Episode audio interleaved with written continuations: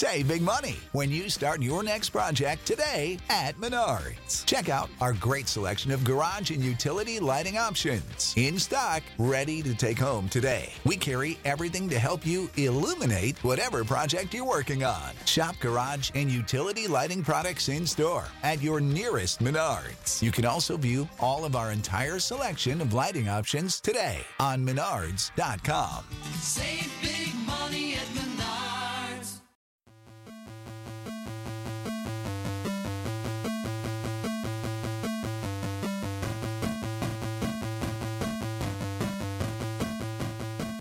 to Board Gamers Anonymous, episode 186 Top 10 Best at Two Player Euro Games. We'd like to thank our brand new Patreon backer, Francesco, for helping us bring you an ad free episode.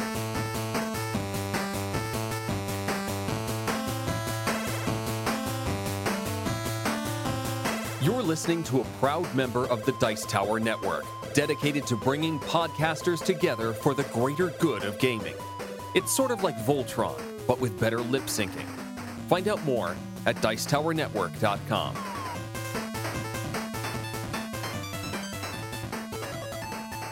Welcome to Board Gamers Anonymous, the podcast with board gamers and the insane fun we have at the table together. This is Chris. And it's actually only Chris this week. Anthony's off at another convention.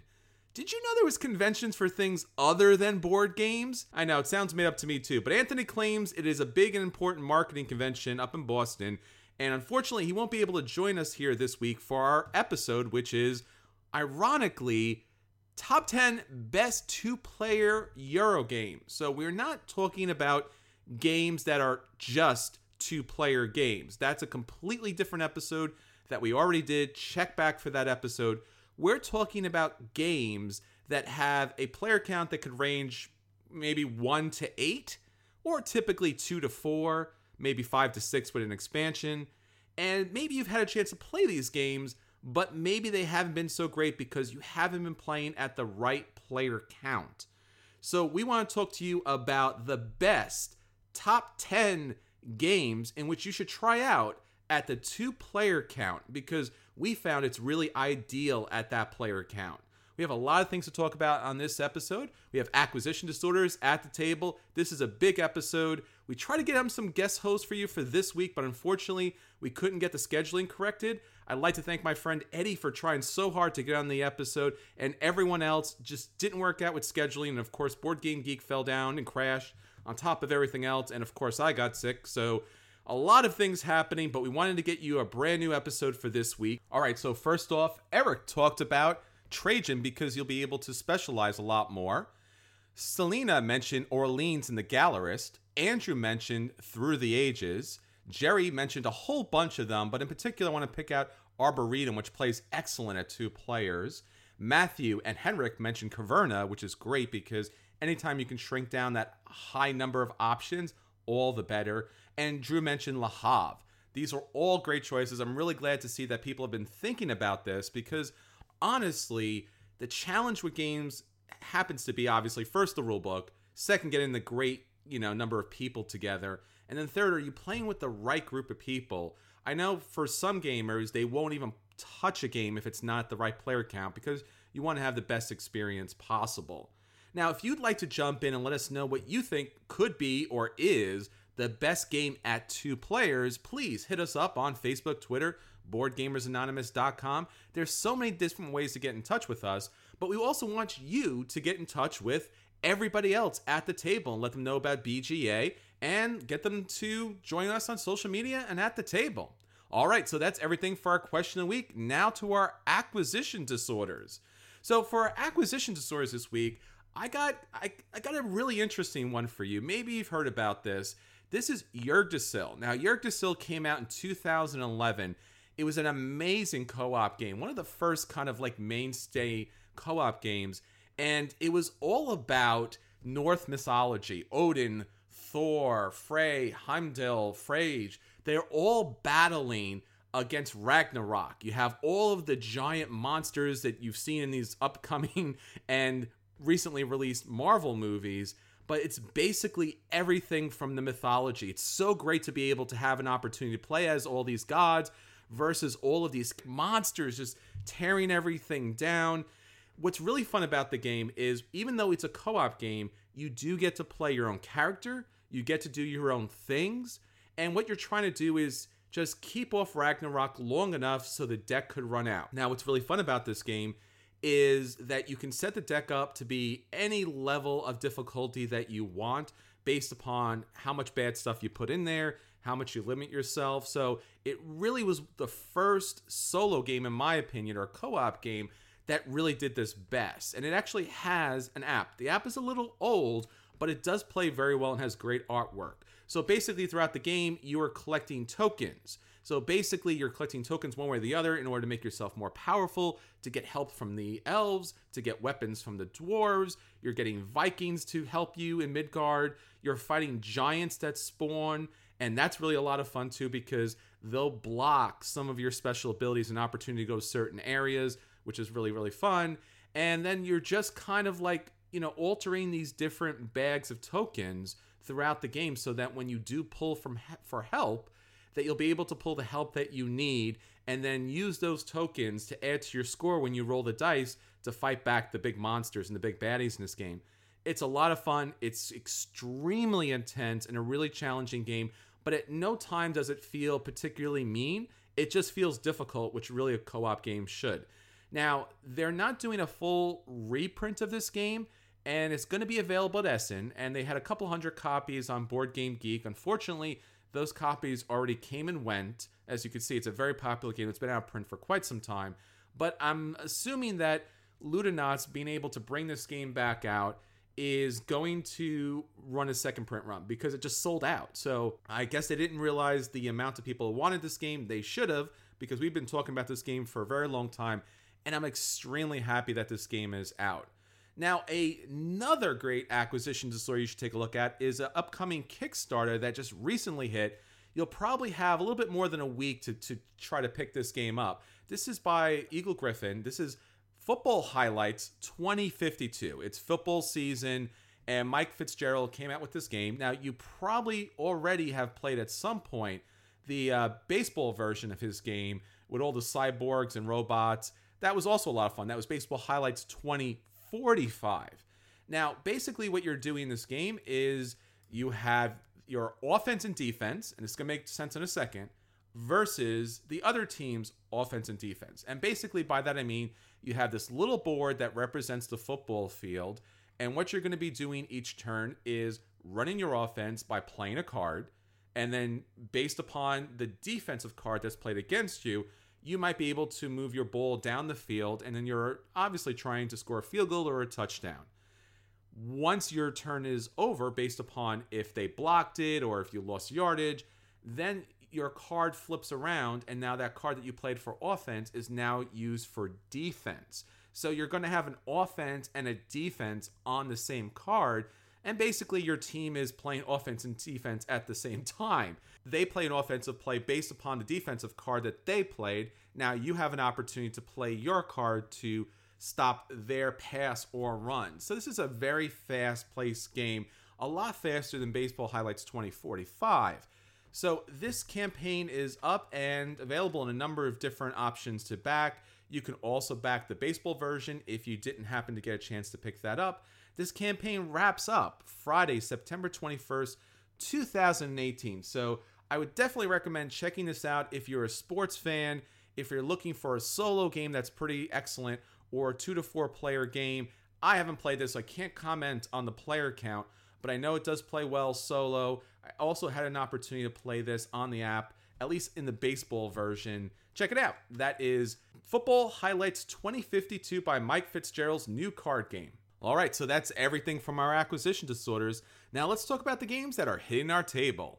So for the games this week, I got four games to the table, I'm gonna let you know if the game is a buy and you should run out and purchase that game, if the game's a play and you should definitely check out that game, if the game's a dodge and you should just pretty much play something else, or if a game is a burn and it's not good at any player account. All right, so the first game up is King's Forge. Now, King's Forge is about the Chamberlains searching the realm for a new craftsman to the king, and he sets out a contest in order to find out who is the best crafter and smith amongst everyone in the realm. So you are going to be challenged against your other opponents at the table to craft four items of the highest quality possible by the end of the game. Whoever crafts the four items first and obviously has the highest, at least on one of the items by the end, wins the game. So the game has a certain amount of a race element to it.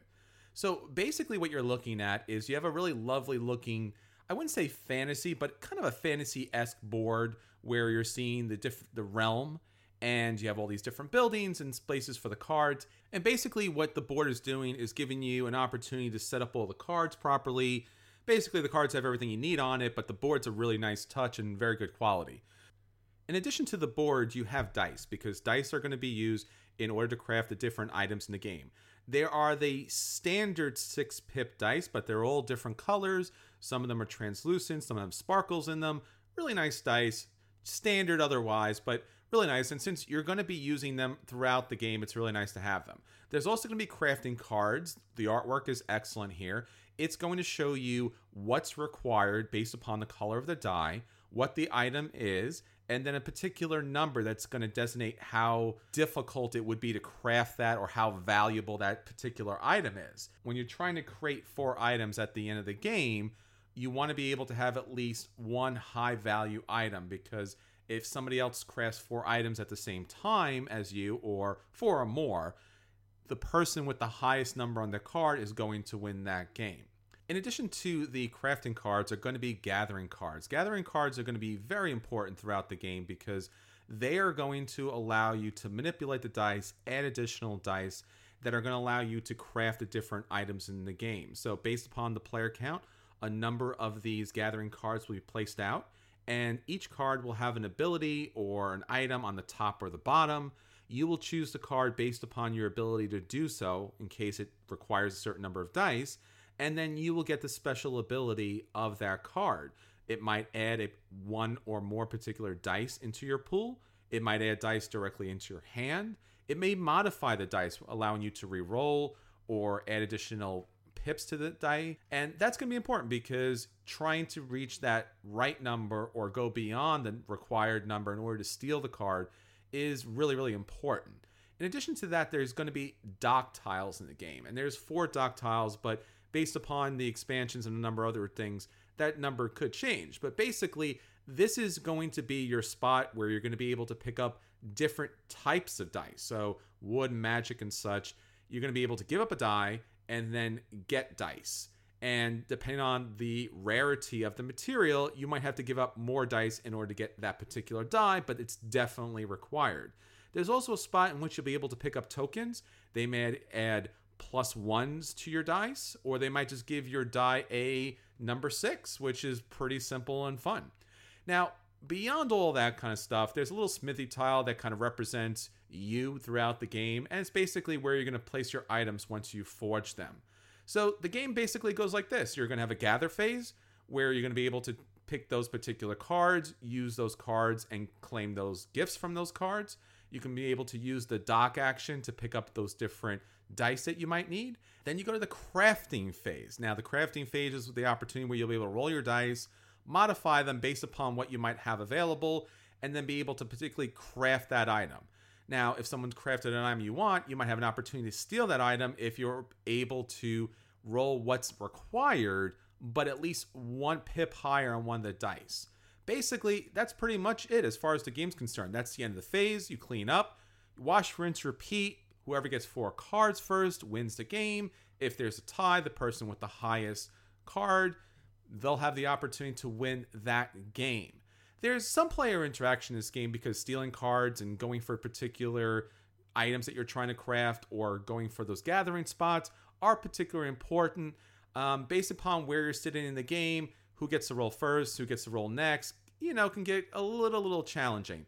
This game is, I would say, a light to maybe just maybe a medium weight game.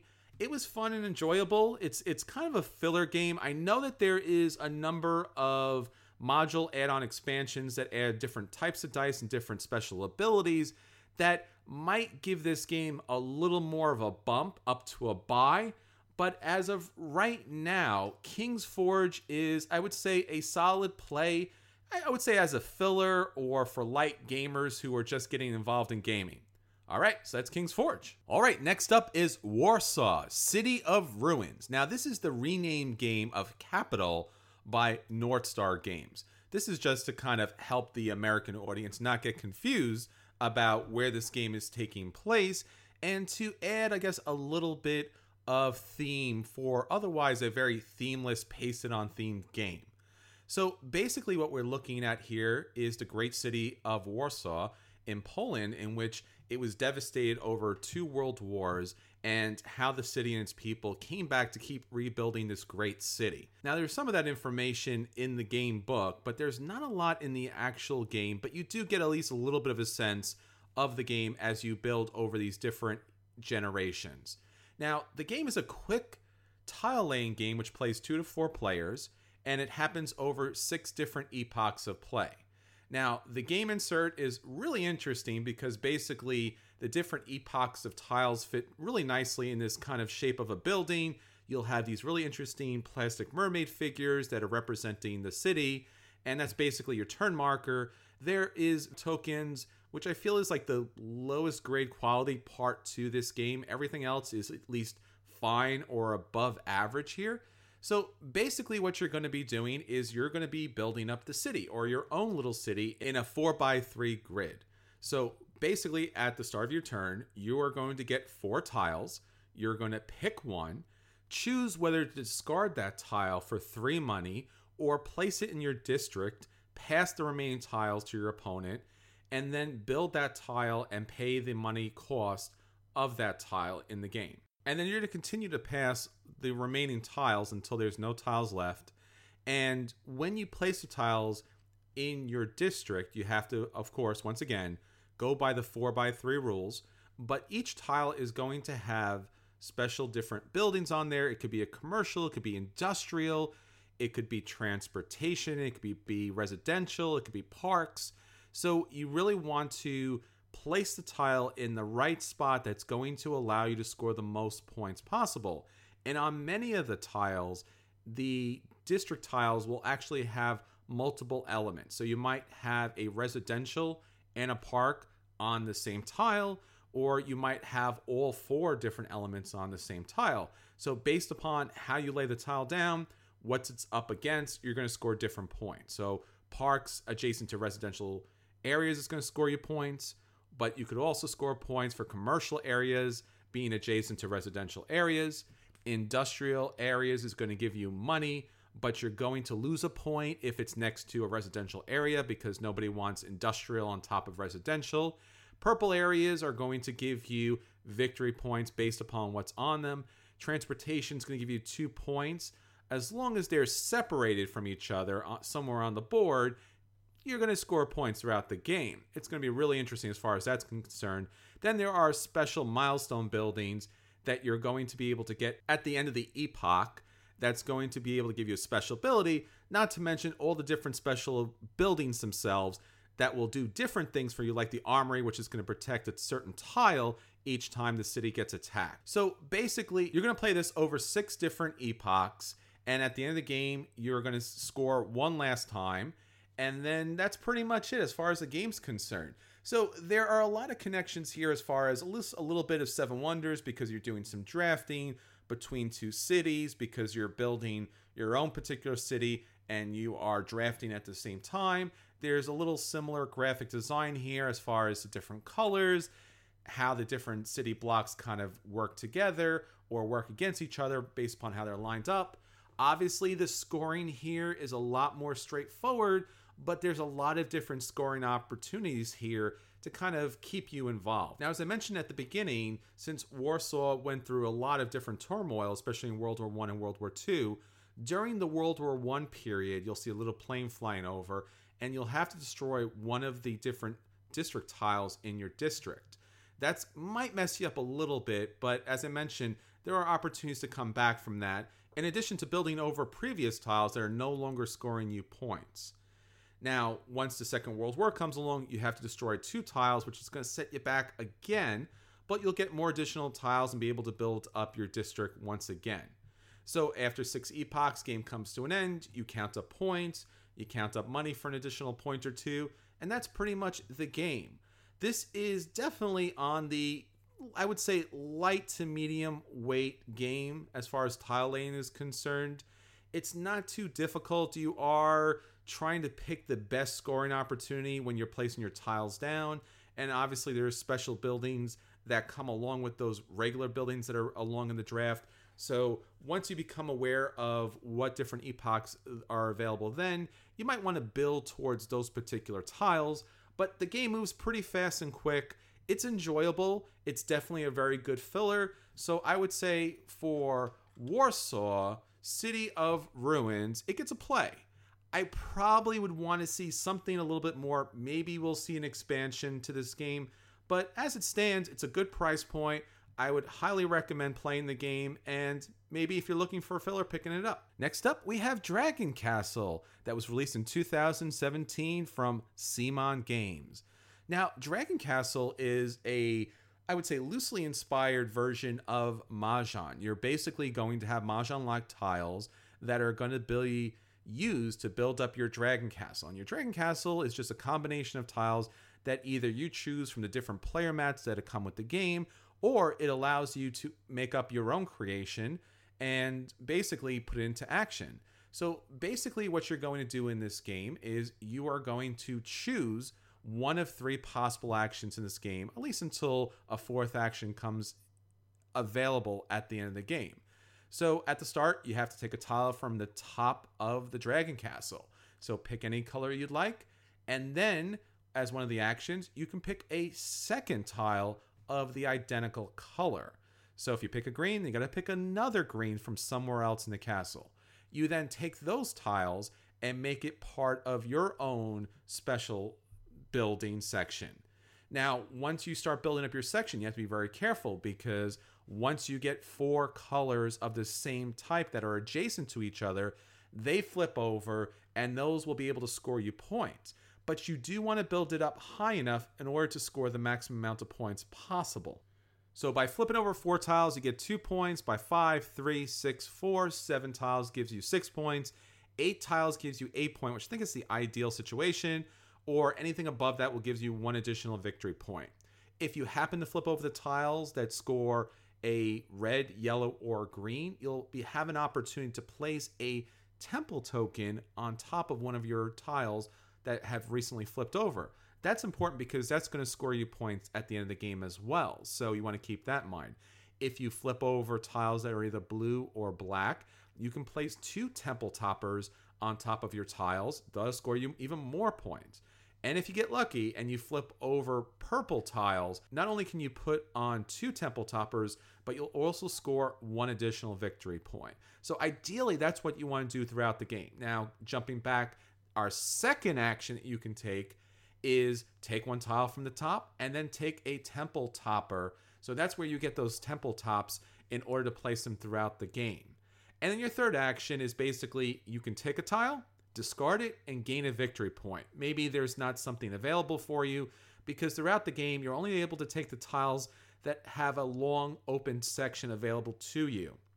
So it might not be the color you want, and you may not want to kind of like cluster up your own particular board because that actually works against you by the end of the game. Now, in addition to that particular setup, there's also an opportunity to score additional victory points based upon special ability cards that you can choose to have in the game. Now, these could be dragon cards or spirit cards, or you can have both. And there's a large number of cards in this game, so you can add some variety to the game. It may add an extra temple, it may allow you to move tiles throughout the game. It just adds a little bit more to the game. Basically, you're scoring victory points throughout the game by doing these different actions. And then once you finally run out of tiles, the game starts to come to an end. And then a fourth action opens up to everybody in which they can take a two point dragon tile, which is going to be, I guess, the final countdown clock for the game to come to an end.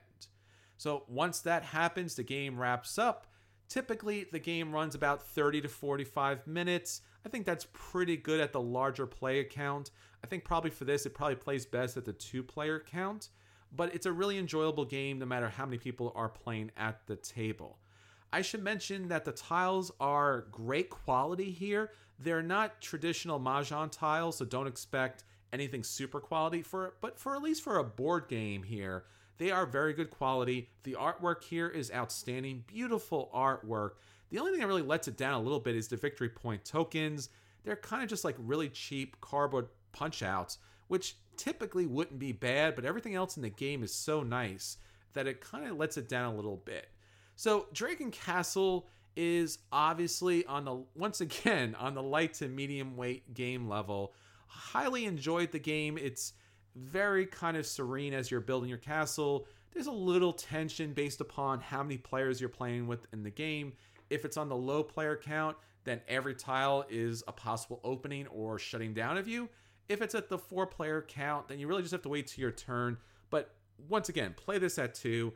I think if I didn't already have an epic list of top 10 games best at two, Dragon Castle would definitely be on that list, maybe at number 11. But nonetheless, Dragon Castle deserves a buy. This is definitely a fun game. You can play with pretty much anybody, matching the colors, matching the symbols. Good for a filler, good for a family. Really nice as an abstract game. And those different spirit and dragon cards that are available in the game adds a, just a little bit of variety to the game that you really do need to bring this game out to the table again and again. And finally, we have Everdell by Starling Games. Everdell is a very unique game. You probably saw it on Kickstarter because you couldn't avoid the fantastic artwork here.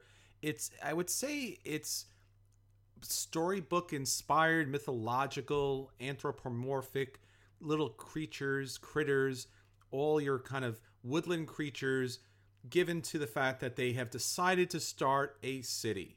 So in Everdell, you are building up your own little city environment trying to recruit these different critters in the game. Some are unique, some are common, and building unique and common buildings in your city in order to score victory points. Now, from the look of the artwork, you would think this is a kid's game, and it's definitely light and it's definitely something that may not be something you want to get to your table, but it's actually a very deep and interesting game. Definitely on the medium weight side of uh, board gaming is concerned. But basically, the game is very streamlined, very elegant, and as I mentioned, a little complex. So basically, what you're going to be on doing on your turn is you're going to be taking one of three possible actions. So one of the actions is place a worker because this is a basic worker placement game. Now, by placing your worker, you'll have an opportunity to go to a number of different locations on this board, which is not just your standard board, but Everdell has a number of different beautifully unique opportunities to collect berries or pebbles or resin or little little branches i assume now all of these different components in the deluxe version are really nice 3d little plastic pieces that be careful because they do roll but they're very nice pieces and they represent the different resources in the game so berries are important because that's going to help you recruit different critters and then obviously the wood the resin and the pebbles will help you build the different buildings in the game. So, at the start of the game, you will set out four different random locations. That's going to give you an opportunity to get different resources and cards in the game. Then there'll also be a number of different locations on the board itself where you'll be able to pick up the resource that you'll need. And then the meadow, which is the middle of the board, will be all the different cards of critters and different buildings that you'll be able to build. But that's not it. On top of all of that, there'll be opportunities to score major victory points throughout and at the end of the game. These spots are in the back of the board, which, if you get enough of a certain symbol on your cards as part of your city tableau, you'll be able to have an opportunity to place your worker there and pick up those victory points. In addition to that, there are also four random victory point conditions placed on the top of the tree, once again, based upon how many players you're playing the game. And on the very top of this tree, and I'm calling it a tree because it's a 3D cardboard structure, and it really is a structure. It's not too difficult to put together, but is a little taxing from time to time. At the top of this tree is where you're going to place your additional meeples that you'll get at different phases during the game. On the very top, it'll tell you those different phases. So you start in winter, then there's spring, summer, and fall, and you'll be able to pick up additional little helpers and you'll be able to run certain buildings at each of those particular seasons. So, in addition to being able to place your worker, you'll also have an opportunity to play a card. So, you have a number of cards in your hand that, once again, are just like the ones in the meadows. So, different critters and different buildings based upon the requirements that they need. You'll be able to pay those requirements, put those buildings right into play. But you can also play buildings or critters that are part of the meadow already as long as you have the resources available. So there's a lot of opportunity to play a number of different cards throughout the game. Finally, after you placed all your workers and after you placed all of your cards that you can play in the game, then finally you'll be able to prepare for next season, which means you'll take all your workers back. And then, based upon the season that you're in, you might be able to reactivate some of your buildings or get additional workers or at the very end of the game, you're pretty much done. And that's pretty much it as far as the actions are concerned in Everdell. As I said, it's definitely on the medium weight side of the game, in particular because the cards themselves have a lot of text that you have to kind of figure out because a lot of things chain off each other. So, for example, some of those victory point conditions towards the end of the game are going to require certain cards, and those cards themselves for example, some of the buildings will allow you to recruit a special critter for free, which is excellent. So build a certain building and then just wait for that critter to come out, and you can put them as part of your city selection area. And then in addition to that, those cards will be able to give you a number of different victory points and special abilities and use other people's different cities. And there's dungeons, and then there's cemeteries and then there's post offices and there's official buildings and there's markets and innkeepers and husbands and wives just really a lot of different possibilities here. There's a large stack of cards. Doesn't seem like you're going to get through it all but you pretty much get through the vast majority of the cards. And they're going to score you a lot of points throughout the game but it, you do have to be able to keep all of those different text opportunities in front of you. Keep those in mind as you play the game. As I mentioned, the components are great. The game starts a little bit slow, and as I mentioned, there's a lot of text on the game, so you really have to keep an eye on that because it's really easy to miss something that you definitely need to, to know about. Now, I should also mention that they right now have a new Kickstarter called Pearlbrook, the first expansion for Everdell, and that will wrap up on Thursday, September 27th. And if you're looking to pick up Everdell and Pearlbrook, you can do that right now, or you can just pick up the expansion. Now, for Everdell, I'm surprised, but you know what? I'm going to say that this game is a buy. It offers enough complexity, and the artwork and the components are of high quality that even though it's going to take you a little t- more time to set it up, even though some people might think it's a little light from the looks of it, it's engaging and endearing enough that you're going to want to come back to play this game again and again because of the different combination of the cards that come into play. It's a lot more interesting and complex than it looks. It's a lot of fun. It's definitely going to bring a lot of people to the table. That's Everdell. All right, so that's everything that's hitting our table. Now on to our feature review. So for our feature review this week, we are looking at the top 10 games that are best at two players. Now, as I mentioned before, we already have a list of the top 10 best two player games that are just built for two players. But probably like many of you, I mostly go to meetups when I'm playing my games. So typically, we're trying to get as many people at the table as possible, which means that almost every game that we play has the maximum player count. Now, sometimes that doesn't allow for the best gameplay possible some games just play better at a two player count, but typically because publishers and designers want to have a number of people at the table, they will sometimes expand upon that or not test the game out enough. So you'll see a player count that might range from one to eight, and you're like, well, where's the best experience from this? Or maybe you'll actually just sit down, play a game, maybe not play at the best player count possible, maybe too few or too many, and it really just throws the game off for one reason or the other. So, looking at all the games that we have played over the past several years, we wanted to put together a list of the best games, or Euro games in this case, that play best at two, that have a player count that could range from anywhere from one to eight based upon the different expansions. Now, typically, you like to play a Euro game at four, but a lot of these great Euro games play best at two. So let's start off with a new old classic, and our number 10 is Brass. Now, Brass made the number 10 list because Brass is interesting because what you're doing primarily in the game is you're putting down connection and industry that's going to allow the next player to utilize that connection and industry to build up their connections and industry. So throughout the game, you're throwing stuff down, not knowing where it's going, but if it does go, kind of happy because you're being able to utilize your buildings and score victory points, and then someone unhappy because that's going to give them an opportunity to score points as well. When you're playing at four players, you're kind of not sure what you're doing for whom, but when you play at two players, it really gives you an opportunity to know exactly what to do and based upon what's coming next.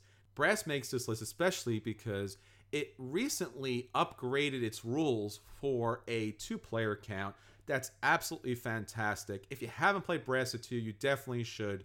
That's Brass, our number 10. Our number 9 is another Martin Wallace game, Via Nebula. Now, typically, Via Nebula plays from two to four players, and very similar to Brass, Via Nebula is all about building connections in order to build industries and then transport resources to those industries to be able to complete cards that are going to score you victory points and win you the game.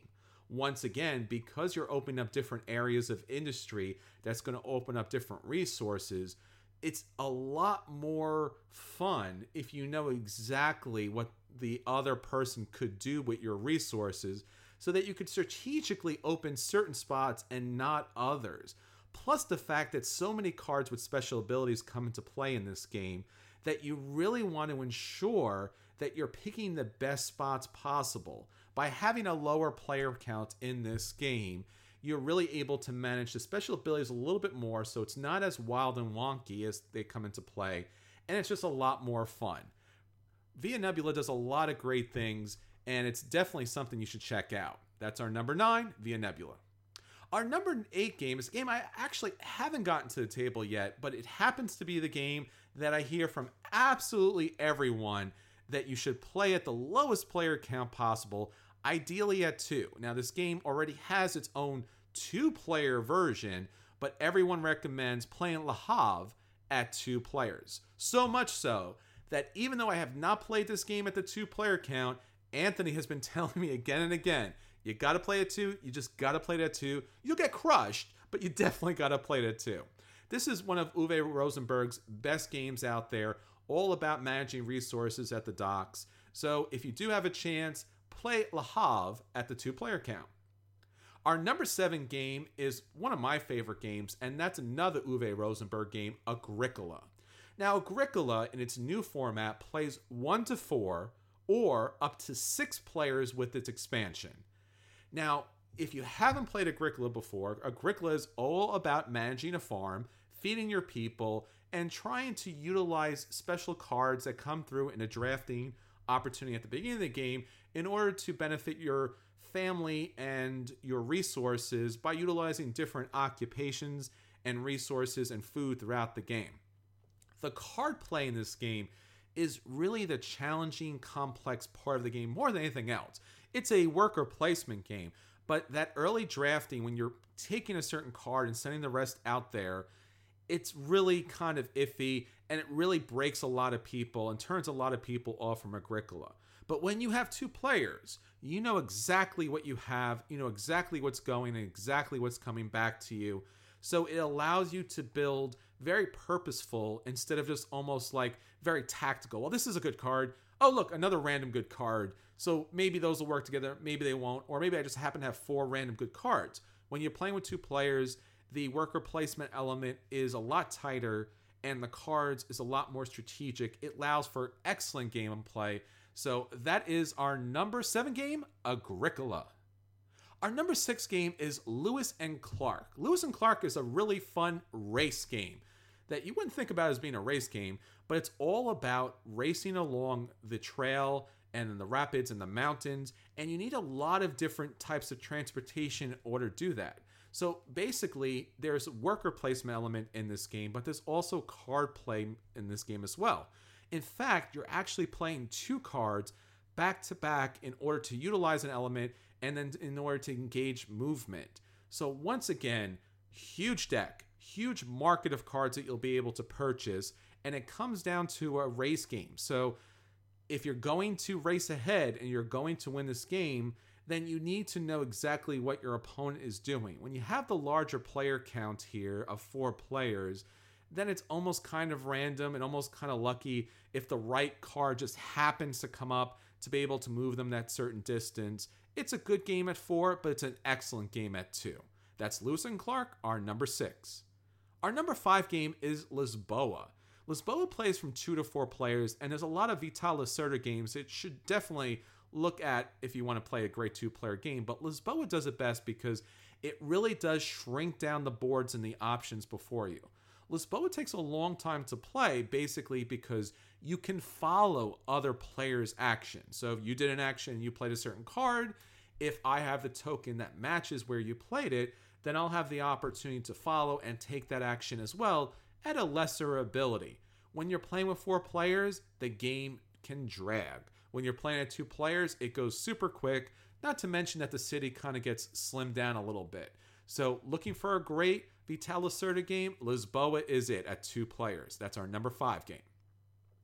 Our number four game is Castles of Burgundy. Now, this is a Stefan Feld classic, probably his best known game. Pretty much any Feld game plays great at two.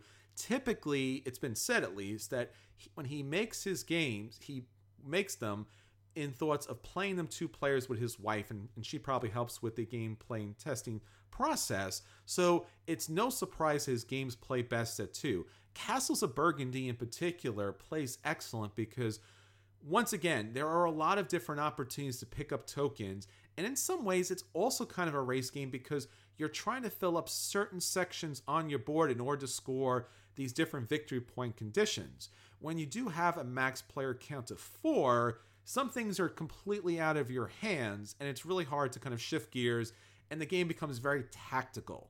When you're playing with two, the game becomes really what it should be, which is a strategic gameplay of filling up your area and picking the right resources possible. So that's our number four game, Castles of Burgundy. Our number three game is Race for the Galaxy. Now, Race for the Galaxy plays for two to four players. It has a lot of expansions, which really kind of opens the game up. But if you haven't played Race for the Galaxy at two players, you are really missing out. In particular, because what you'll be able to do in a two player version is not just play one action, but be able to play two actions.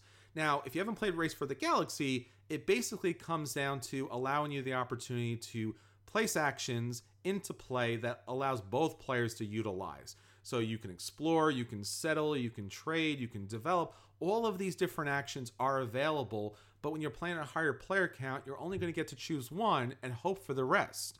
Playing at a two player count, you will be definitely assured that you'll get two actions in play, one way or the other, and maybe up to four possible actions. The game is a lot faster, which it really needs to be, and it's a lot more enjoyable because you actually get to do what you want to do instead of the randomness of having four players kind of determine your different actions. So that's our number three game, Race for the Galaxy. Our number two game is Innovation. Now, Innovation plays two to four, but also has a number of expansions which really opens up that player count. But I highly, highly recommend only playing at the two player count there. I've played this with a number of different player counts, and I gotta be honest with you, one of the challenges of the game is you have to keep an eye on everyone's display. All these different displays of cards that are opened up, and you have to see what they're building and what they're counting and what the special abilities are and it becomes really really difficult to do so at the high player count and it also takes a lot longer and really bogs down the game if you want to utilize the special abilities to the maximum not give away the victory just because you can't follow everyone's different tableau you definitely want to play at the two player count. Stay away from the expansions, at least as far as opening up that player count any higher. Innovations is great, and that's why it's our number two. And now, our number one game that plays best at two players. And that game is Five Tribes. I've talked about Five Tribes for a lot of different reasons, but in particular, what's really most interesting and dynamic about the game is it utilizes the Mancala in a very interesting way. If you're not too familiar with Mon- the Mancala, as, as far as the game is concerned or as mechanics concerned, it's basically about picking up all the pieces from one area and then dropping them off sequentially in the other areas in a route that eventually leads you to a final area that you activate. So add to Days of Wonder's treatment of that in this Arabian theme, and it's beautiful. Great components, great colored meeples, and each of those different colored meeples does a different action. There's a lot of cards that come into play here. There's djinns that come into play. There's resources that come into play. So when you're playing with a large player count, four players or even five players with an expansion, it really bogs down because the AP is immense because you are trying to make a decision on what to do with your turn. But if you have several other players going before you, the board state's going to be radically different by the time it gets to you because once things are activated, those things take effect, they're, they're wiped away, they're changed, and there's no longer an opportunity for you to score or do your abilities that you'd like to do at that time. So by playing with two players, the AP drops tremendously because based upon what the other player is doing, you know exactly what's now available to you. You can plan your movement, you can take your action. It doesn't take all day. Playing with four or even five players is a nightmare. If you want an outstanding, great game at the two player count that isn't a two player game, we highly recommend Five Tribes. All right, so that's everything for this week. Until next time, this is Chris, and I'm glad that you joined me at the table.